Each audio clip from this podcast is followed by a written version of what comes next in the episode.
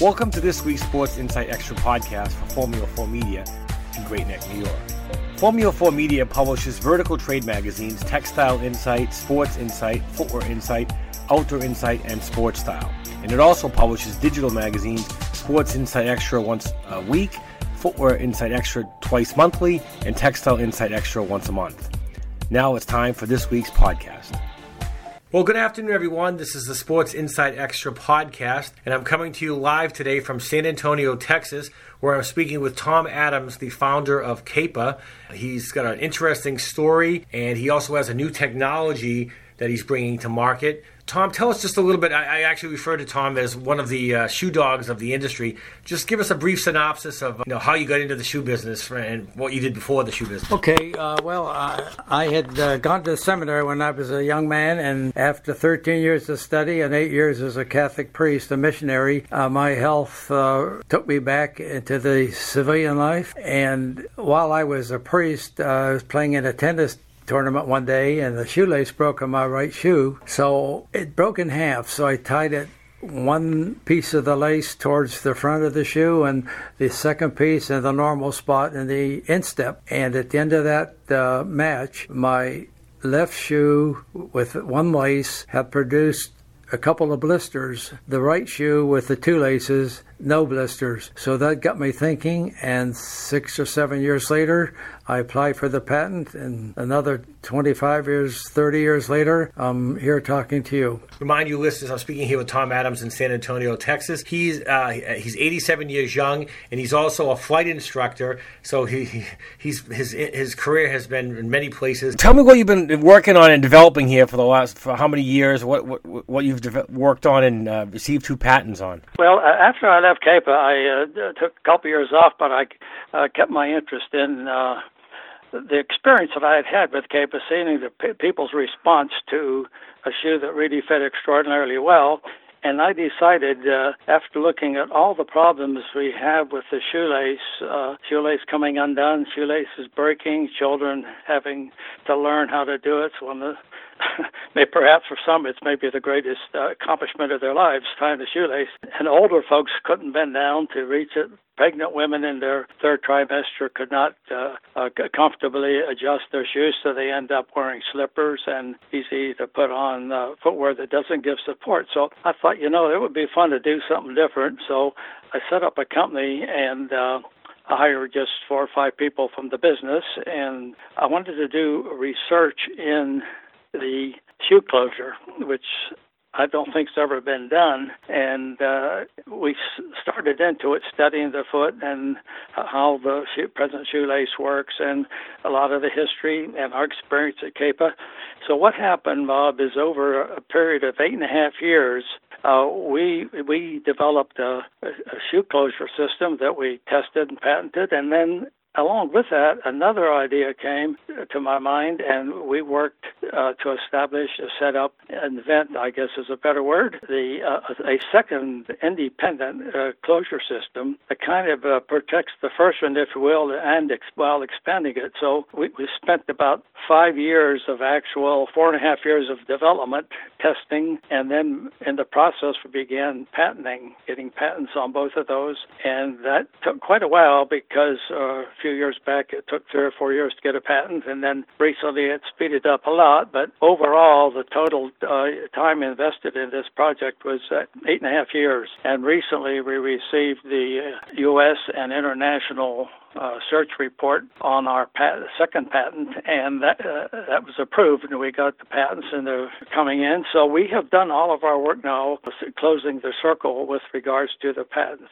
So uh, as of this into this uh, past year, we were able to say, with the circle is closed, we're now ready to license this or sell these two technologies to a, a company that would like to have them and can handle them. And uh, use them in, domestically and internationally. Going to revolutionize, we feel, the uh, closure system uh, for shoes and tested and developed, patented. So it's a complete, complete package. I didn't want to do it until present it to anybody until the the job was done. So we've done a professional job of closing the loop, and uh, it's now uh, uh, ready for the picking and have reached our goal, which was to develop and patent. It was never our goal, Bob, to uh, build a company around it. If I were young again, I probably would do that, but not now. But it was interesting to uh, develop this, and we also uh, developed some uh, a couple of logos interest that could, could go along with these, and uh, we developed high performance athletic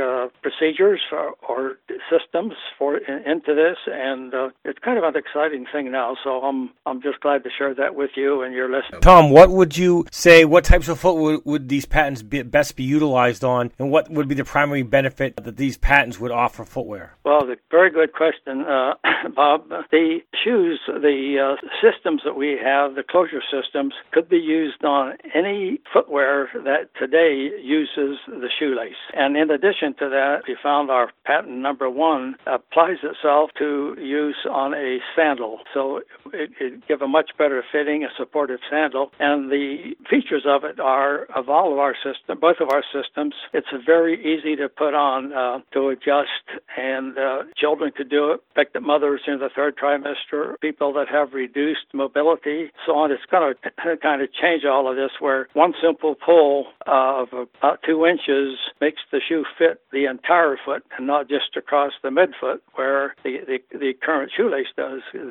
current shoelace operates across the the, the top of the foot uh, from the toes all the way up to the ankles, and our our product, a lot of our products are very easy, much easier to reach.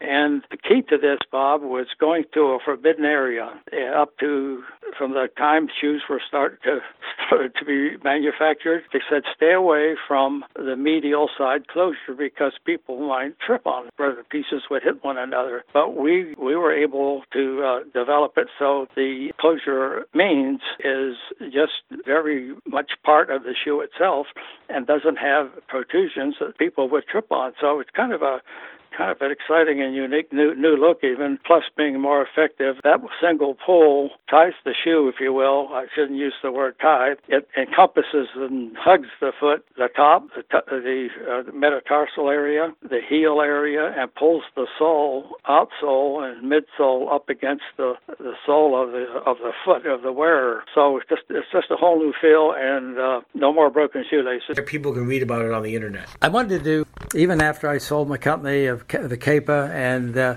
I couldn't get the shoes out of my blood. So I thought of how well Kapa was accepted and why it was such a good shoe and so comfortable. And I said, there's got to be a better way, though, to have a shoe attached to or hug a foot than a shoelace. Shoelace is a friend, a shoelace is a foe. A lot of people are complaining over years about shoelaces. That's getting crescendo now. And 10 years ago, I decided, why don't we set a research company, set up a research company, and see if we could do something to make the shoe easier to get on and hug the whole foot instead of just the lace across the forefoot and the front of the thing. The easiest part of the foot to reach is the medial side. The company, the industry for 5,500 years has been using shoelaces, but no one has done anything about it except change the color and the elasticity and so on of the shoelace. So they taught against medial side closures because they be afraid people would trip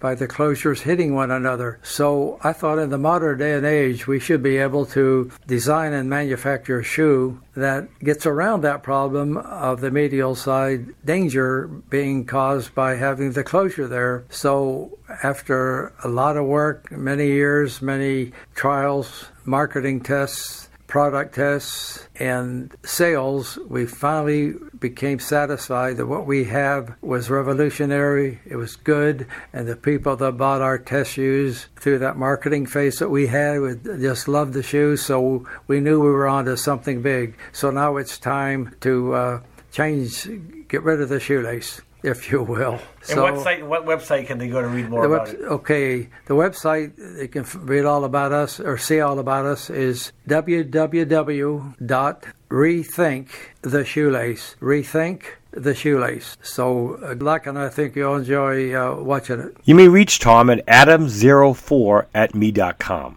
Well, thanks, Tom. I've been speaking with Tom Adams here in San Antonio, Texas, and we're talking about his uh, new invention, uh, Fit 2, and you can read all about it on an upcoming issue of Footwear Insight magazine. Thanks for joining me today, Tom. Again, this is Bob McGee for the Sports Insight Extra podcast.